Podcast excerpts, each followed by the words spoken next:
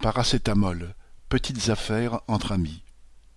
Le Premier ministre Castex est venu inaugurer le 6 septembre la future usine de paracétamol de Roussillon, en Isère.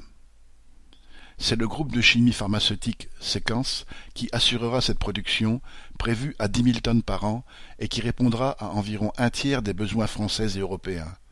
Et en prime, cette usine sera propre. Cela va dans le sens de la relocalisation dont gouvernement, partis politiques, médias et directions syndicales parlent tant, car sur ce site, Rodia avait déjà fabriqué du paracétamol avant de fermer ses portes en 2008 pour produire moins cher ailleurs. Mais aujourd'hui, le marché du paracétamol est en hausse dans le monde entier et les besoins augmentent. Séquence devrait investir 100 millions d'euros, mais l'État français, dans le cadre du plan de relance, offre gracieusement quarante millions, sans aucune garantie bien sûr sur la durée de l'aventure. Pour produire dix mille tonnes par an, avec des procédés très modernes, au maximum soixante à cent emplois directs et indirects seraient créés.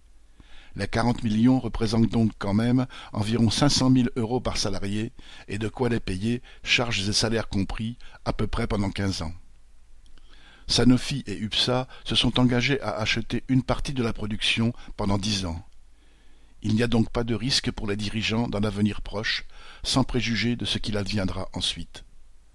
Séquence est un grand groupe de la chimie pharmaceutique, avec 3200 salariés dans le monde et un chiffre d'affaires de plus d'un milliard en 2020. Cette relocalisation est donc une occasion pour Séquence de s'enrichir encore, avec en particulier l'argent que le gouvernement verse généreusement à des groupes tels que lui. Correspondant Hello.